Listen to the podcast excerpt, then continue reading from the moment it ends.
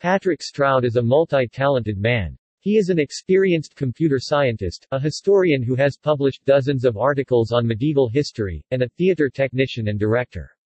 Patrick Stroud has also featured in many amateur theater productions. His favorite role was playing King Duncan in Macbeth.